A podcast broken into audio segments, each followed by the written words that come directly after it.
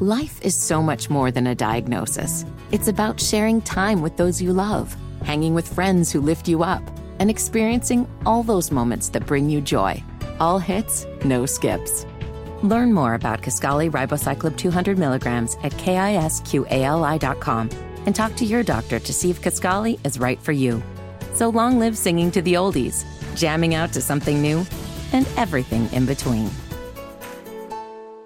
It is time for the bit with Beth, and we are going to get into all the various insanity Yeah. about this, but I was just pitching you my Kevin James talk. Yes. Which he's a fat person for skinny people. That's the only kind of fat person he knows how to play. and it is derivative and it is enraging. I feel like I need to know more about what that means, and you can tell me more if you would like. Uh, so I think the problem is any analogy that I have is probably picking something like a like a like a way of life or a, a disability that people might better understand. Oh no no no okay it is the difference between Jim Parsons playing young Sheldon Uh-huh. and Freddie Highmore playing young uh, playing uh, somebody with Asperger's or autism. Freddie Highmore plays it ex- on the Young Doctor. Plays it's a very real performance. It's a very human performance of somebody with Asperger's. Right. Sheldon, it's a joke. It's a throwaway line. I gotcha. That to me is Kevin James. yes. It is. It is a much less in a much more disheartening version of what Chris Farley did. But at least Chris Farley was knocked down, drag out funny. So it's like a stereotype, Yes. a not a not well well thought out stereotype. It's winking to the wrong side. Oh, if you if oh, I you wink if you wink to fat people like yeah these skinnies don't get it it's funny if you wink to skinny people saying these fatties don't get it not funny to me uh, okay. Yeah. Now I understand. Yeah. Now I understand. and then the reason why we're talking about this I don't just randomly bring people on like here let me talk crap about Kevin James to you you then we're talking about this off air we were not going to bring it on air you then brought to light maybe the greatest thing that could ever be brought to light after I share my Kevin James take which was I actually interviewed to be Kevin James' personal assistant. did you interview with Kevin James I did not. I Hmm. interviewed with his current personal assistant, but it was down to two people me Okay. and another guy. when when was this uh, let's see, this would have been uh, in the year 2000. Oh, so it was like when he started to take off? Yeah. So it was before Hitch, but right at the beginning of the popularity of The King of Queens. We couldn't be friends. If you had if you had worked for him during popularity of Queen of uh, King of Queens, you would hate me because all I would do would be like, "Your boss still a jackass? Your boss still not very talented?" I may have hated him. I don't That's know. true. I don't know. You might have the same take that I have now if you had only worked with Kevin James 20 years ago. I might have been like, he thought he was funny, but he kept winking at me. It was so weird. He's winking to the wrong side. Uh, all right, what you got for us? All right. So, you know, I always start with some kind of food story. This one's a new twist on the food story. Have you guys been to a restaurant recently where you were like, oh, yeah, man, I like this, uh, I like this playlist. I like what I'm listening to while I'm Mhm. eating. Yeah, that's Yeah. happened? All right. Well, listen to this. A new study out of the University of Oxford says that music is very important to your eating habits. Low pitched sounds apparently enhance the flavor of bitter food. Okay. so I should listen to like Perry Como if I uh, if I'm gonna eat something bitter. Gonna, and it's going to taste more bitter, I All right, guess. honey, we're making something really bitter for dinner. Put on the doors. Put on right, Old Man River. Yeah. Put on really- it. Get some Andy Williams up in this bee so I can fully enjoy this very, very bitter food. And I guess maybe for this next one, high pitched sounds do the same thing for sweet food. So I guess you could play like Mariah Carey's very first album. So is it just music though, or like if if it's sweet food, should I put on Roseanne? Bar? Yeah, Roseanne Barr. Like put Well, on some of her comedy and like, yeah, yeah. I'm like, God, this is the best watermelon I've ever had. Or you might, depends on how you feel about Roseanne Barr, because it might just make you nauseated no matter what you're eating, like sweet or, or savory. Or uh, thinking about Pavlov's dog, maybe it could make you like Roseanne. Think about it. If you hate Oh. Roseanne, but her voice helps you enjoy spaghetti if it's sweet sauce, spaghetti or watermelon or, Or chocolate more, Yeah. cake more, you might end up liking Roseanne Barr. I don't know if that's what you want. I don't know if that's a, you know. My life would be better if I just liked Roseanne Barr. well, and then beyond that, um, music is really important to the bottom line of restaurants because apparently, and this is according to the Bulletin of Psychonomic Society, those researchers found that diners actually increased their bites per minute when exposed to fast tempo music while they were eating. I'm calling absolute BS on this. Are you serious? I, no, I'm calling out on that fact. There's like three nerds or like a computer program watching people eat. That, that's darkest timeline stuff.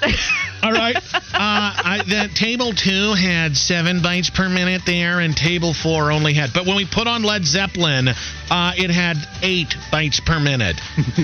Either change your career, or we need to we need to change lanes here as humanity. I don't know who I should blame or how, it, but this is this is not okay. Well, there's apparently listen to this. There is science behind this because according again, these are the the, the psychologists here say that fast, loud music actually triggers your flight or fight response.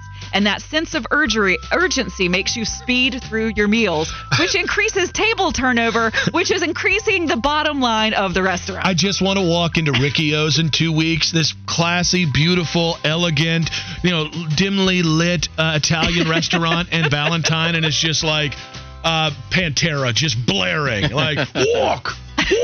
Okay, okay. then you'll eat super fast and then you'll get out and they'll make more money. It is the bit with Beth. Beth Troutman, WBT, joining us here uh, on the Nick Wilson Show, Sports Radio 927 FNZ. What else do you have for us? Okay, so this one I thought would maybe speak to your soul, Nick Wilson, because you are a father. Mm-hmm. That's true. That is a real fact. And you, cool. See, that's my fact of the day. You're a dad. Um, so what? are you angling to uh, replace Maury? Nick Wilson, you are the father. Exactly. Yeah, I know about it. I've raised him. I took a test, and guess what I found out? No, listen to this. You probably had to do the online schooling thing over the last pandemic year. Did you have to? Did you get into that homeschool? Oh, like I'm God. just so over it moment. Yeah, yeah. All I right. did like two days in. Oh, and then it was oh. like a year and a half of that. Oh, okay. Yeah. So it was just a lot of awful. Well, there is a lot of awful for a dad in China whose video has gone viral because he spent an entire year training and tutoring his son in the world of mathematics. Mm-hmm. And then his son, after that year of special tutoring that happened every night, mind you, the son scored a six out of 100. So I think there. I think that, I'm going to put this on the dad. What they Yeah, should have done is you should have taken a test day one. So if the kid got a one and then got a six, you'd feel better a year later. Maybe his tutoring skills just sucked. That's true. Why, why is it always the kid's fault when parents fail? So I have a neighbor. I'm going to leave the names out because I love them dearly and I don't want them to hate me. I have a neighbor who, during the pandemic, I had to go up and get my daughter, and hi- the father and uh, the the son, the oldest son, were up in the room working on math. And all I heard walking in the door to their house was, "You carry the effing two!" and, and I will tell you, was the dad, and he then like walked out of the room disgusted. And he, the first thing he sees is me, and he's like, "How much of that did you hear?" and I'm like, "That was me two hours ago with reading with uh, at the time six year olds. It's okay. There's a no judgment zone." But every time somebody talks about doing math with their kid, I think of, "You carry the effing two. So maybe anybody fitting is right about this. This is all on the dad because maybe he was just screaming at his son to carry the two. No, so what teachers, you're the best. I know it's on summer break, so more of you might be listening during the show. Teachers, you are the freaking best. And I learned it during the pandemic because each of my kids learns and responds a little bit differently. Sure. And by the way, I know my children very well. I'm a very active dad, and it took me a while to learn how what would the was what the best approach was with each kid. Yes. By the way, two kids in the same grade in the same class, and I had to learn them differently. Oh, so that's hard. you had triple the amount of kids, and oh, by the way, you don't just naturally love them. Uh, nope. Could not do it. S- Canonize, saint every single teacher because they friggin' deserve it. You sound like this dad from this story because he ended up just in tears and bawling, and that's why the video went viral. I might have, you know, like when you, uh, the, you, they used to say in like the 60s to discourage people from taking acid, no, you're going to have flashbacks. That essentially is what I had when you talked about pandemic parenting because I just wanted to curl up into a ball and just cry for a little bit thinking about that. So see, I provide a service. I entertain and keep you from doing acid. What was Kevin James's assistant thinking? I mean, really. right? I would have been the best assistant for Kevin James. All right, this is why you should have known me 20 years ago because this segment gets you to be Kevin James's assistant. I'll say it right then and well, there. I don't really want to do it anymore. Well, no, I'm saying 20 years ago.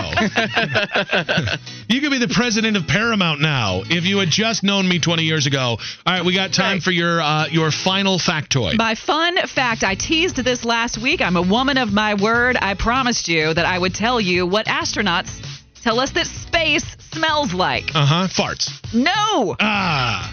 but I'm glad it's not that. It's actually seared steak, you guys. How? I'm intrigued. I- Yeah. So how do they know? Because the only way you can s- smell what space smells like is if you take your helmet off, right? No, so apparently the smell of seared steak just comes into their space suits when they are out on space walks fixing whatever they have to fix on the International Space Station and they tell us that it smells like seared steak. So I, I wouldn't last five minutes in in space. You'd be eating the air. Well, yeah, no, because I'd be smelling it. And I'd be like, I want to smell more of this. I'm taking- you'd open your helmet up and just die. I'd be uh, Tim Robbins in Mission to Mars. I'd just, I'd be floating there, looking really surprised, but also very content. and the last thing you smelled though was a delicious steak. I mean, that's a good way to a good way to go. If you gotta go, like, I gotta. If you had told me, getting back to the 20 years ago, if you told me 20 years ago, you know what, Nick? Uh, if you go to space, if you become an astronaut, you go to space, and then things go horribly wrong, and you have to die by taking your helmet off, mm-hmm. the last thing you're gonna smell mm-hmm. is steak. Mm-hmm. I'd be, I'd be on Mars right now. You know what? If we had start, if we had known each other 20 years ago, I'd be the president of Paramount. You'd be an astronaut. That's true. We'd Probably be- dying in space from, from smelling steak. Beth, uh, you're the best. I love you. Beth will be rejoining us uh, Thursday at uh, 1040. You can follow her on Twitter at Beth underscore Troutman.